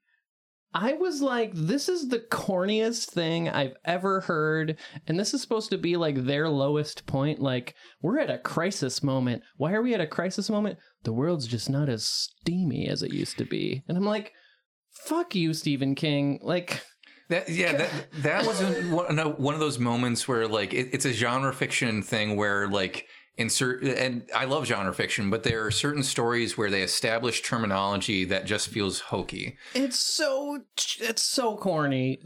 Like Ugh. e- even even the, the Shining itself, like when they refer to it as like oh you got to shine, that there are certain moments where I'm like I don't know if it really works for me. Mm-hmm. Uh, well, when they say shine on, I'll say no, negative. Don't like. Do not like. Yeah, Sixth Sense did it this way better. Yeah. Mhm. Right? I'm The also- world is not as steamy. That's literally they're like, there's not enough steam. And why do they call it Okay, okay. New, new. Well, hold on. Can I say one other thing about this? No, Because it's related. go. I just don't find the the soul vampires sniffing at the air to be at all in any way scary or dramatic or anything. It's just so dorky. Yeah. Okay, so I have a new like- mish. Yeah. And they get all like turned on. Okay, so I have a new mismatch movie idea that I wish Doctor Sleep was. I wish it was a combination of The Sixth Sense, Mm-hmm. Trainspotting, Mhm. and Buffy the Vampire Slayer. I down, feel like yeah. at different points it's trying to be all of those things and just Yeah. not quite succeeding. Yeah. Agreed. Yeah. Well, it's yeah. I, I think we're we're coming to our our an end of this discussion because I think we've hit on at least we've hit on all the major points that I wanted to Oh, hit on. Mm-hmm. Have either of you read Doctor Sleep or know No. more about I No, it? I started haven't. reading it. I, 'Cause- I know a little bit about it, but I, I started reading it, and here's the thing: you guys could probably pick up on this from what I've said so far. Stephen King's really hit or miss for me. I mm-hmm. I really like a lot of his early work, not so much a lot of his newer work, but I am one of the very few people who didn't actually like the original Shining novel. Just didn't really do anything for me. Um, and that you know that that's kind of a typical camp. People either really love the the Kubrick movie or they love the novel, and uh, whatever. That's the whole Yeah. thing. But like, what stopped me from continuing with Doctor Sleep is one a, book has to really hook me um, for me to really want to read it these days just because there's there's so much good stuff out there that if i'm not into it it's like what's the point right Mhm. um, and i got to a point where stephen king really again going back to stephen king's sensibilities his ideas of horror just aren't my ideas of horror and one of those is the hedge uh the hedgerows Mhm. in the original shining novel there's a whole thing if you've seen the miniseries um that was kind of more recent for the shining it's in there where the the the hedgerow animals start moving around and stuff, and it's supposed to be real scary. And it, again, it's just so cheesy. And he references that in Doctor Sleep in like the first 30 pages, where Danny's like, Oh, I remember how terrifying that hotel was, how those hedgerow animals would start moving around. And I was like, Done, I'm done. I can't read this. like, I'm out. I'll, I might come back to it, you know, in a while, but I was like, I, it, it it's definitely Stephen King embracing Stephen King. And I'm like, yeah, I'm just not in the mood for it. So that's how far I got it. I was gonna ask if we actually knew what the like gypsy vampires are. Are they like demons? Are they aliens? Are they like a type of Oh, vampire? I think they just shine. Yeah, I, I believe They're the, shiners that the- have gone bad. Yeah, the, the way that I understood it is they are people who had The Shining and uh, found a way to uh, like th- there was that whole ritual they did with uh, was the character's name Andi Yeah. Yes. um, where essentially, as I understood it, based on what they said, uh, through this ritual, she actually physically died, but she was sustained by the Yeah. uh, the the quote unquote steam that she got from the canister, and so it was this sort of like transformation process where they are no longer like living human beings in the sense that Danny or uh, or Abra are, but they still have their abilities and they're able to sustain their life for longer periods of time by feeding on the the shine that comes or the steam that comes from other people that have abilities. Yeah, I was hanging on by a thread for this movie, so I totally missed that. Okay. Like Well, I it's it's I not was, explained. I was proud of myself because usually I like throw myself on the floor and I like can't sit still and yeah, I like throw a tantrum. But uh I stayed still through this movie. But yeah, you I did good. I I was proud of myself. Yeah, you but did you did good. I still need that like Yeah. eight year sober chip now. It's hard because because like when you're really antsy with a movie, you'll start talking and I'm like I, I have to be like I have to be like I'm not liking this any more than you are. But you I, talked I more this time than me. I did. Yeah. Well, it was towards the end No, where it was like in the middle. Well, I had to pause it at certain points because I was like, I was like, hold the fucking phone, like, and I think I did that with the with the part where they go into the woods and all that with the trick. I was like, why the f- why did they set this up that way? It doesn't make sense. So yeah, I I was. and bad I'm sad time. you weren't here with us to watch it this time. I got I Oh, got real too. heated. I I was good this time, and Ben was the antsy one. Yeah, No, I, there were a few We moments for me too. there were a few moments for me too where like fir- first of all i'll say like i did enjoy this movie i would like i would not like die on a hill for it or anything like that right. um but yeah there were definitely e- even I, I i think i tend to be very forgiving of movies if they're trying to do something even if they don't do it well like and at the very least watching this movie i didn't feel like i was just watching another schlocky horror movie that gets Sure. pumped out of american cinema but there were definitely moments where i was just like wait what why why would you what if why Yeah. what are you doing Yeah, well, to your point, right? I mean, it at least it doesn't go for the cheap scare or the cheap thrill, right? Yeah. I mean, it is to give the movie some credit, to give Mike Flanagan some credit. There, every it's it's trying something a little bit different. Uh, I think a, a really and also to Stephen King. I mean, a, a really kind of someone who's going to play it safe would have been like, okay, uh, we're going to go back to the hotel at the start. It's going to be a new family moves in or something, and Or even just, like, have it just like the Dan's story show up. it, it would be very easy for the sequel to The Shining to just be Danny goes back to the hotel as an adult and has to face his demons. Right. And and so okay, um here's one thing that I don't know uh actually Ian, did you read the original novel The Shining? No, I have it, and I read a random passage in it one day that I actually kind of liked, but I have not read the the novel. Yeah. Okay, so some key things that uh, some people may or may not be aware of out there, and if you if you don't want the original novel to be spoiled, uh, you know, tune out for the next thirty seconds or so. But in the original novel, the the original novel ends the way this movie ends. The hotel's actually blown up at the end of the original Oh, novel. So in the which by the way is spoiled in a friends episode which is partially why i knew that before i actually read the book I don't remember that. uh, i think joey spoils it for rachel That's hilarious. oh yeah, that's hilarious. Yep. So anyway, um, so in the original novel for this, clearly they don't actually go back to the Overlook because the Overlook isn't there in the novel. I, I haven't gotten, you know, I didn't read that far ahead in the book, but um, my understanding is that the movie kind of reinvents the ending.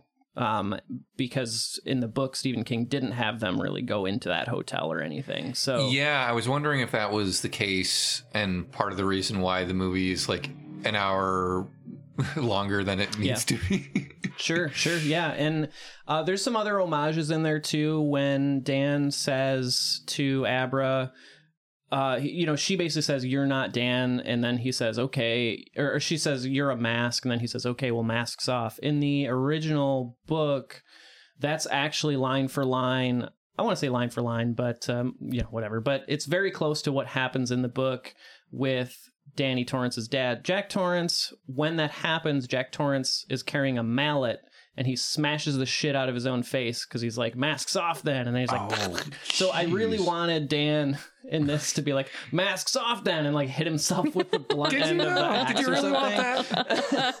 if it happened, I would have been like, "Holy shit!" But it didn't happen. So he just said masks off. But that that's line for line from the original novel as well. So That's cool. some some homage stuff happening here, which is kind of cool. That would have made it a horror movie for me. Yeah, just, Yeah.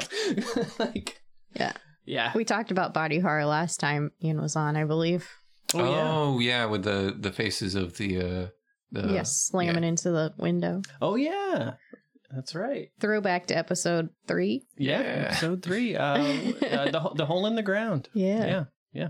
Well, should we should we end our discussion of the plot here? Because I feel like there's there's a lot here that really we didn't we didn't There's- really detail. But There's, so, much movie.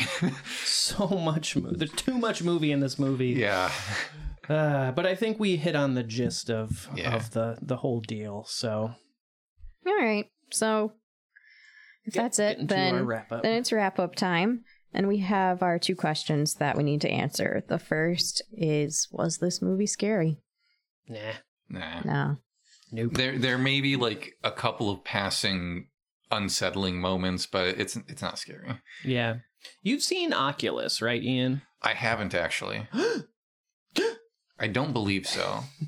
it's so that was I want to say Mike Flanagan's breakout kind of movie. It is and actually good. it's very good and it's pretty freaky too and it's it's got the t- this this is why I compared Mike Flanagan to Steven Spielberg. Steven Spielberg started with movies like Jaws, right? Where there's some real horrific shit that happens in that, right? Mhm. And that's what makes it so visceral and real. And then you get I don't know modern day Steven Spielberg who does like I don't know. I don't even know what's something that he did recently. Uh, oh War God! Look at movies with horses. I don't know. yeah, War Horse. Okay, I haven't. I didn't see that, But I didn't either. Just I don't know why that came to me. The the operaticness and the the the complete inability to tell a story that has an unhappy ending. You know, like everything's got to come down to, and everything was all right, even though it wasn't all right. But everyone who was there is a ghost now, and everyone's happy. That's kind of what happens here. So, anyway, I don't remember where I was going with that, but um,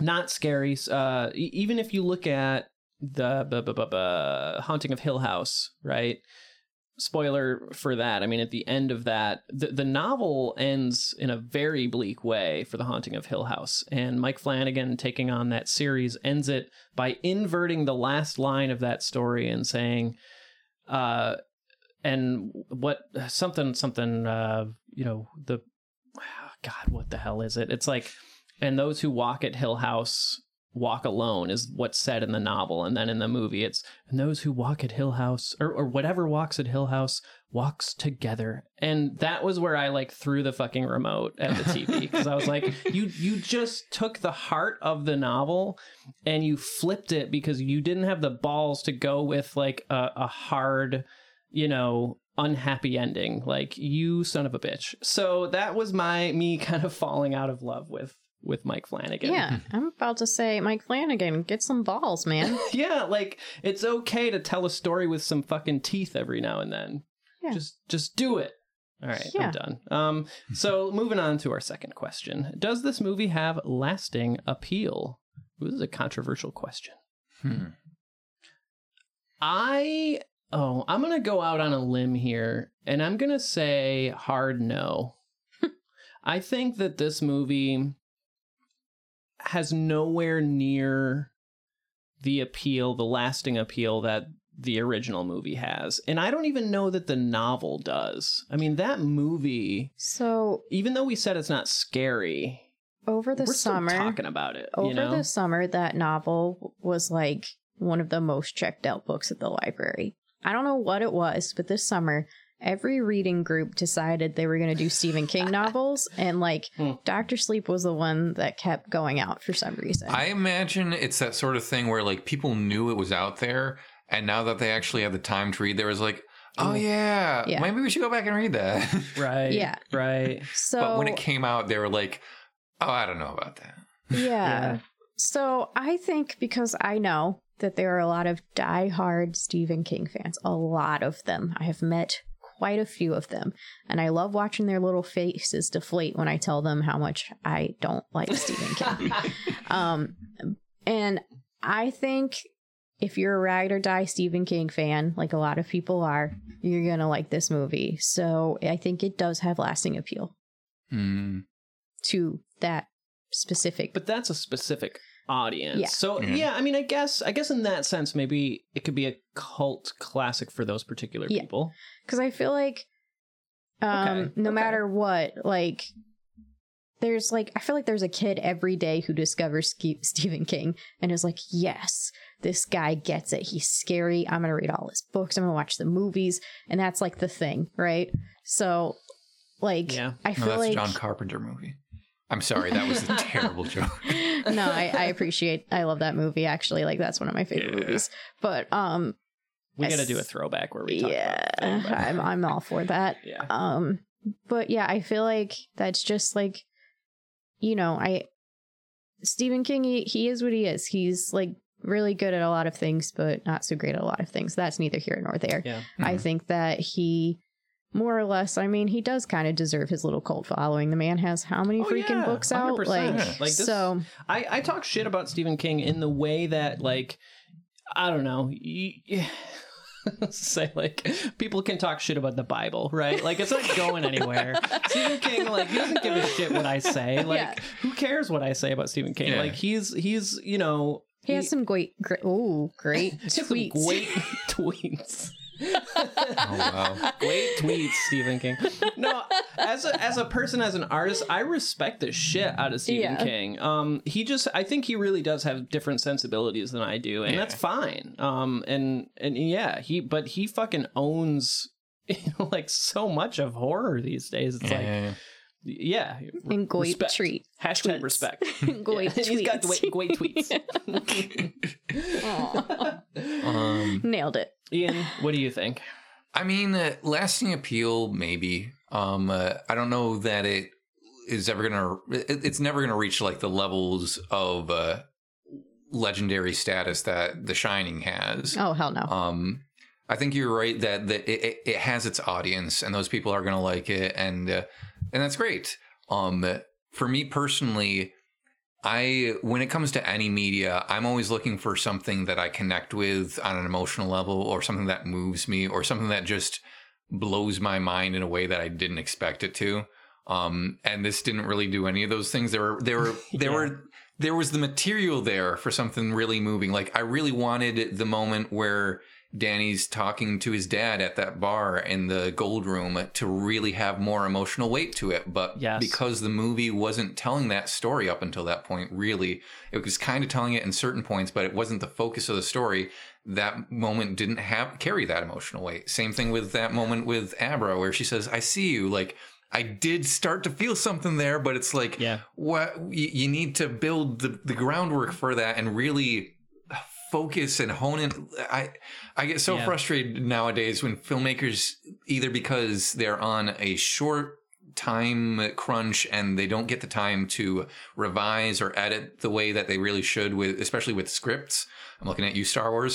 Um and uh, like they don't get they don't take the time to really okay what's the story? What what is the actual heart of the story here? Especially particularly when it comes to movies because you only have so much time to tell the story. Like in TV series and novels you get more room to like experiment and try out stuff and explore a wide variety of things. But with a movie you, you gotta find a way to to pare it down and figure out okay what is the story that we're telling here? Yeah.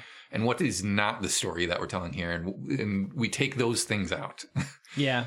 And I, I, I feel like part of the problem these days too, not to go off on a whole thing, is though though is that everyone I, if it's a big enough movie and it's a big enough director, it's almost like there's an assumption that they're going to make a bigger movie that's going to be released on the Blu-ray or the or the 4K version that is the director's cut and then there's going to be the theatrical version. And and I want to say that's exactly what happened here too, which is like I feel like Mike Flanagan just approached this and was like, we're going to put it all in there because I'm going to do however long I want to do in the director's cut and we'll just figure out how to cut it down for the theatrical because there there is a director's cut out there Oh, that is Jesus Christ. Yeah, it's like a hundred and oh, I'm going to butcher it. Um I'm too lazy to look it up on IMDb, but it's like 180 minutes or something like that. Jeez. So, yeah, it's All right. long. So I think he needs wasn't to wait package. 180 minutes isn't that two and a half hours Hang on. Let me Wait, 200 and hold on. okay Let me let me math um and look this up real quick. Well, I was going to say that Ian, he was very eloquent as always with his answer, thank you. I and tried. I, I liked it. yes, I know. Ian, you're so goddamn smart. Yeah. Um, I was just going to say in a very unintelligent answer that I think this m- movie, like when you get the DVD, should come packaged with a beer. Although that like that kind of help you get through. it kind of defeats you know the AA stuff. So like maybe a chocolate chip cookie instead. So like when you're done watching the movie, you're like, yes, I could have this cookie now. Like I deserve it. Wait a minute. Hang on. I'm confused. 152 minutes for theatrical would be 2 hours and Yeah. 22 minutes, which is what we watched, right? Yeah. no And so then- wait you- you said 150 minutes 152, yeah. 152 that 50 That would be yeah, that that's that an hour and a that half. is two that is two and a half So wait, hours wait a so minute. That's, hun- sorry, that yeah, that's two and a, oh my god, I my brain. Ben's sorry. been drinking, Yeah, you so- guys. Two, 180 that's two and a half hours. I'm sorry. Yeah, yeah. yeah and Two a half. 180 minutes would be three hours i misspoke before Yes. Yeah, yeah, yeah. So yep. So 180 minutes. This is for no director's Titanic, you guys. Ooh, can we watch Titanic? no. Um, Ian, did you know that Titanic is actually one of my top favorite movies? It's like Really? top five for me. Yeah. I I keep catching the end of it on TV, and I've never watched it from beginning to end. what are you saying right now? What? What I know. did you just say? I know. I really mouth? should.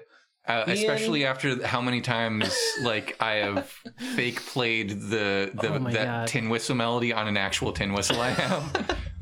How Um, long is that movie? That movie is three and a half hours long, and it is glorious. So Three and a half hours of pure joy.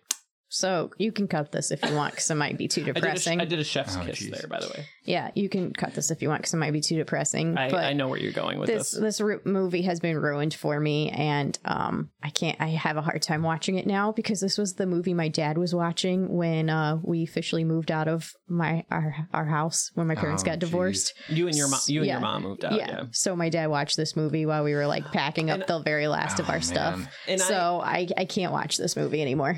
And I keep saying to Carrie, no. You must reclaim this movie. No. You must watch this movie while good things are happening. So let's watch it every day for the next six months. No. And all that bad stuff will just it'll that'll be And you might want to do like a, a wellness check. No, I was just thinking uh, like it's it's weird the things we associate with like bad stuff because like weirdly uh that's the way it is by Celine Dion. I will always associate with the day I found out that my grandfather passed away because I was at the hospital earlier and that was playing in like the waiting room or something. And then Aw. later on that day, yeah, it's weird, Aw. strange the passage of time, yeah. Now that's in my head. it's a bummer. Yeah. it's just, and it's a, it's an earworm, so it sucks when it happens. Mhm. Yes. Oh, I'm uh, yeah, I'm sorry. Um, Uh, we, but but but the takeaway from this entire podcast is Titanic is a great movie. It is underrated. Forget the door scene. You know, people harp on that door where it's like, oh, she could have whatever. She could have moved over. No, that's the whole point. yeah. So there you go. Titanic's a great movie. Thanks for listening. Okay. Um. So I'm gonna read your factoids that you usually read. Oh, okay. Uh. So just just for some reference, This is actually interesting. Yeah. and this is for Doctor Sleep. This is not for Tit- Titanic. Just want to you know, Titanic was uh, the, the highest. just want to remind people where we are. Titanic went very over budget. And Okay, We're okay. really worried about if it was going to make it back. They did. So Biggest um. movie. Spoiler. All time. Okay, okay. So, Doctor Sleep. So, for reference, the budget for Doctor Sleep was 45 million. The US gross was 31 million. That's So, real bad. Yeah, so it did I, not make it back. I didn't expect that. I mean, the next line is worldwide gross, which Carrie you can go on, but but USA gross, that's that's bad.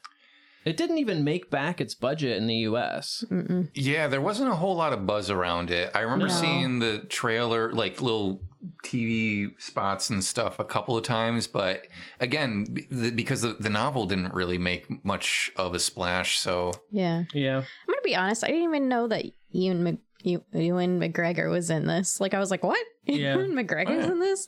So, yeah. Yeah. Worldwide gross was 72 million. So, I mean, overall, it, it was okay. It wasn't great. Yeah, I mean, I think that so this is one thing that I'm not 100% sure about in the in the film industry, but I think like when it's something is a budget, that's just what it takes to make the movie. That doesn't include things like advertising and, and all that. I so so at 72 million worldwide, I I think that this They just movie was barely made it. yeah, this was probably a loss for the studio, honestly. So Mhm. not good. Um, and and what's weird when when I when we were talking about does this movie have lasting appeal? It's been a year, right? I actually think I'm hearing more people talking about this movie now than they were a year ago. I think COVID might have something to do with Yeah. that. Sure. Yeah.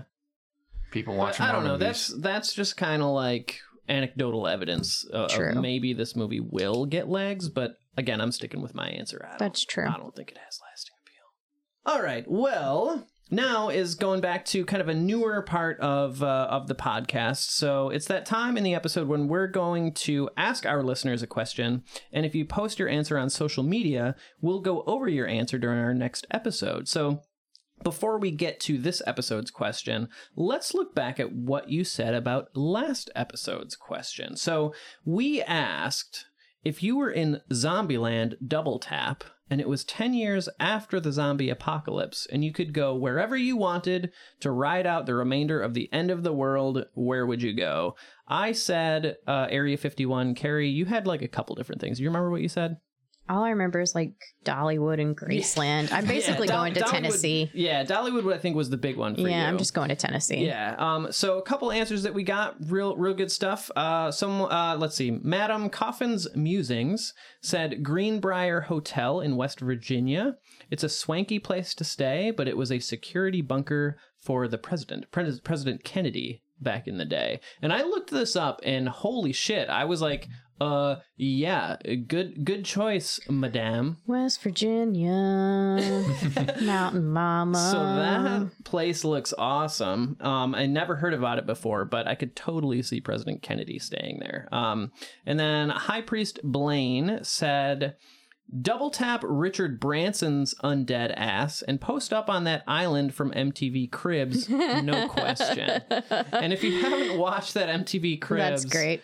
Oh yeah, this is a this is a good answer because I, I I actually looked that up after after we got this response and I was like, High Priest Blaine, yeah, good choice. It's an island, so you know it's secluded.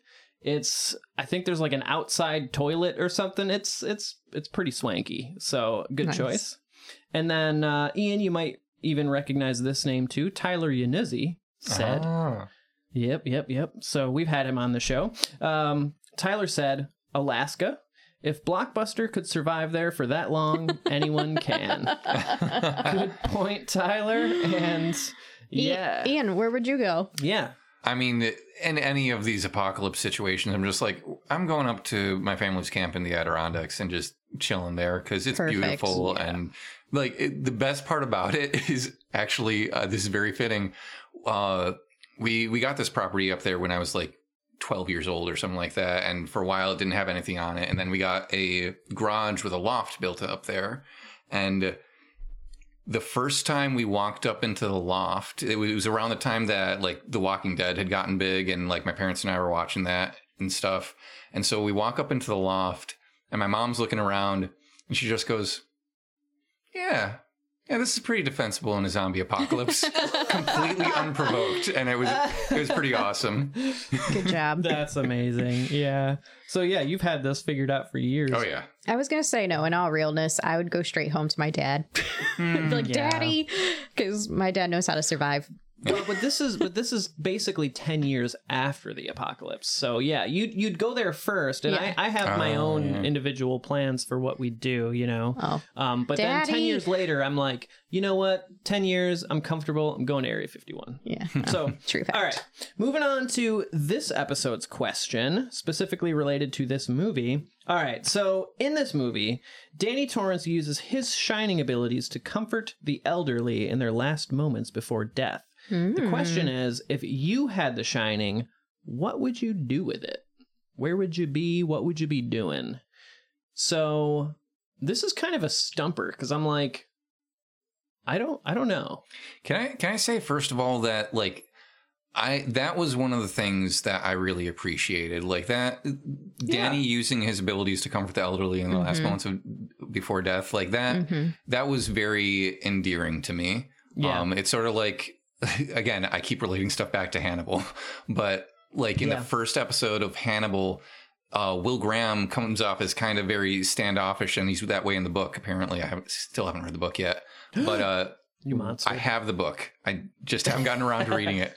But uh, uh, Red Dragon, I'm talking Yep. about. Uh, but uh, w- watching interviews with the showrunner Bryan Fuller, he was talking about how like we we knew we needed some moment in the first episode to get people on Will's side, and so we made him a guy who picks up dogs off the side of the road and just takes care of them. And there's this whole scene right in the middle of the episode where or early on in the episode where Will is driving home one day and he sees this dog and he's just like uh he gets it to he to get into his car and then he cut to him like washing it and he's got all these other strays that he's collected over the years it's like oh see will graham's a nice guy Yeah.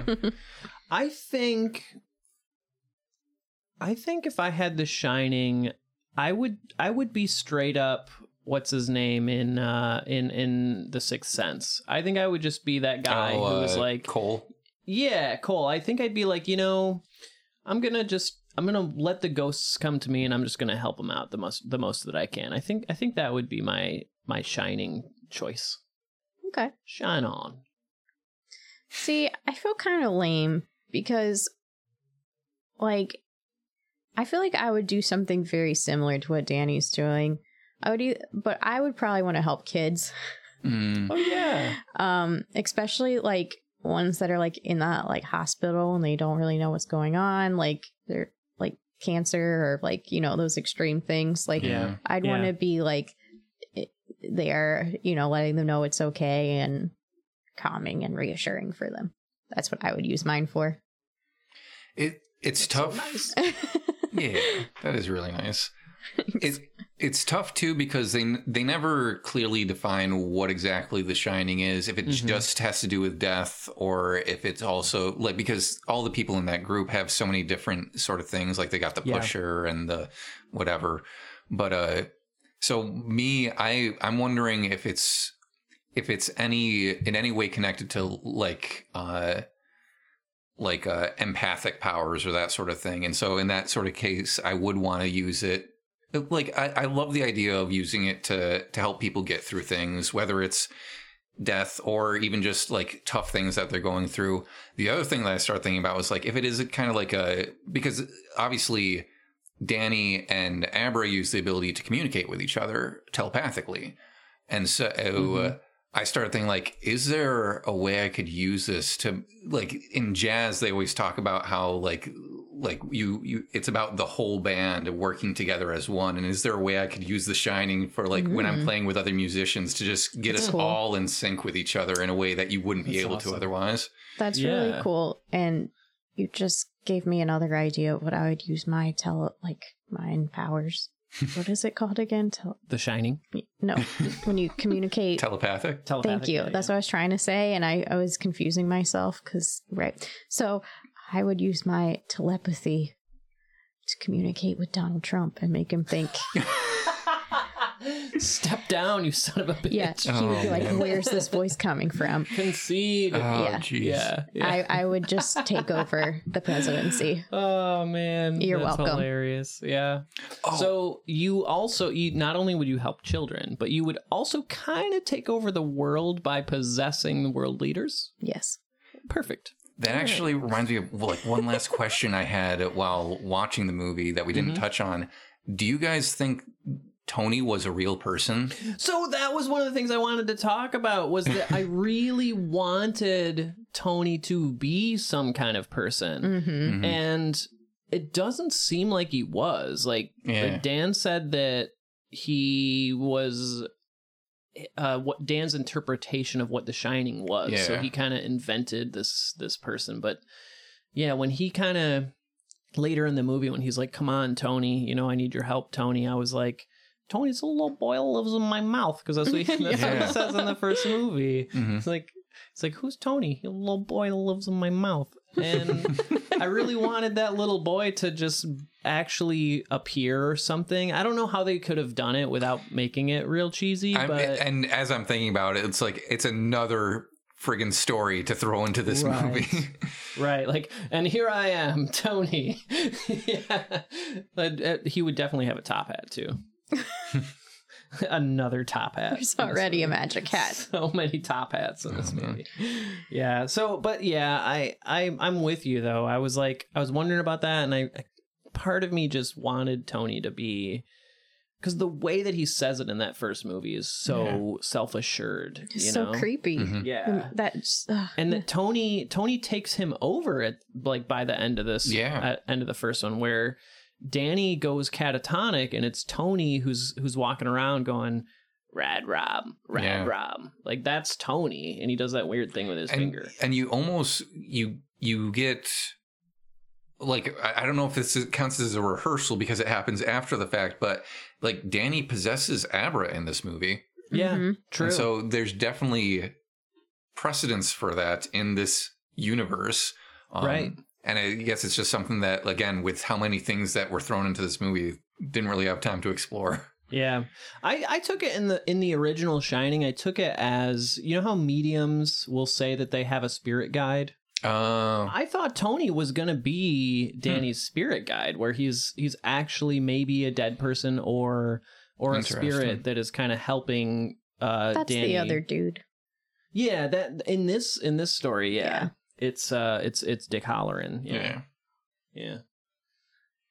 Which Hmm. you know he you know I was glad that he showed up again, but you know part of me is like, what about Tony, the little boy, in my mouth?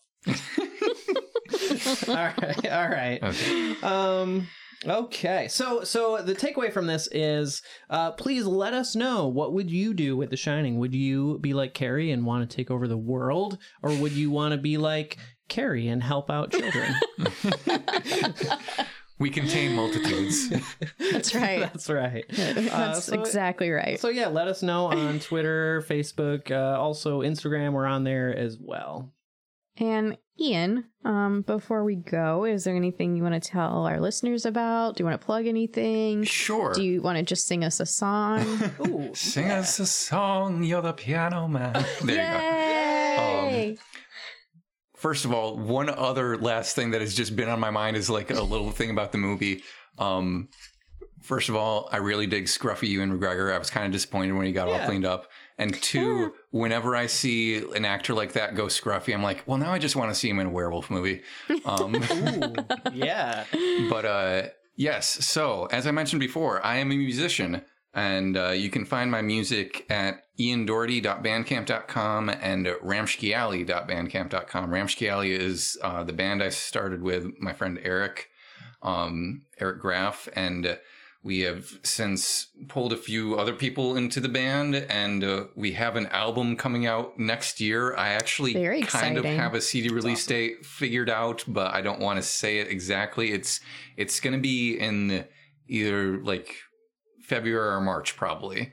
Um, but there's still things that need to be worked out, so I don't want to say definitively. But keep an eye out for that. Ramshki Alley is R A M S H K I, and then the word alley. Um, but yeah, so you can find my music there. I also have a Twitch channel now, twitch.tv slash idorty451, um, where I play music every other Friday at 8 o'clock Eastern, and every now and again I play video games and stuff. So you can awesome. uh, follow me there. I'm on Twitter, idorty45, at, yeah, at idorty451. Um, I think it's the same on Instagram and uh, Ian Doherty Music on Facebook. I have things. Um, you you get around. Didn't we say that last time too? Yeah, yeah. you Get around, Ian. two la- two other things I just remembered. Yes, One, go for it. Um, I am in a game, a, a role playing game called The Gate on uh, our friend Dave Pruner's uh, Oh, yes. Twitch channel, twitch.tv slash them Dave.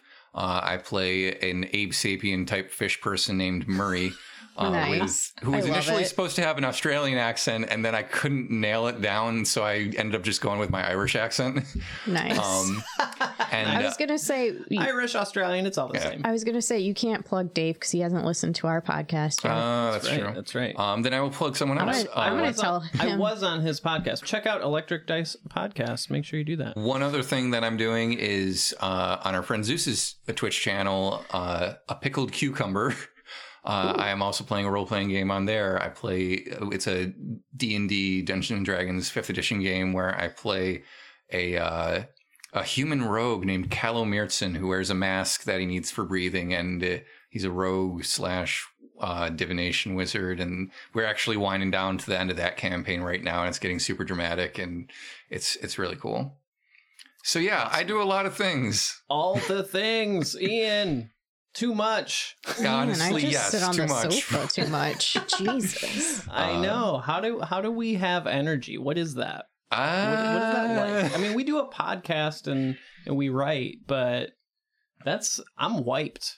But yeah, you're awesome, and we, we will share Well, all of you. these links and uh, make sure that these things are accessible. Also, thank you guys again so much for having me. This is always uh, a blast. Ian, you are way too smart for this podcast, so we are going to continue bringing you on. So Well, we uh, we we're actually getting to the end of this season, so we're going to be starting our next season pretty soon. Um, and uh, you know we got to line up some guests, so stay tuned. All right, so that's it for this episode of Last Year's Horror. If it's your first time listening, don't forget to subscribe to the show and make sure you follow us on Twitter, Facebook, and Instagram for news and announcements. Hey, you did it! I did it. All right, Nailed okay, it. thanks everybody. Thanks, Ian. Thank Bye. you. Bye. Bye.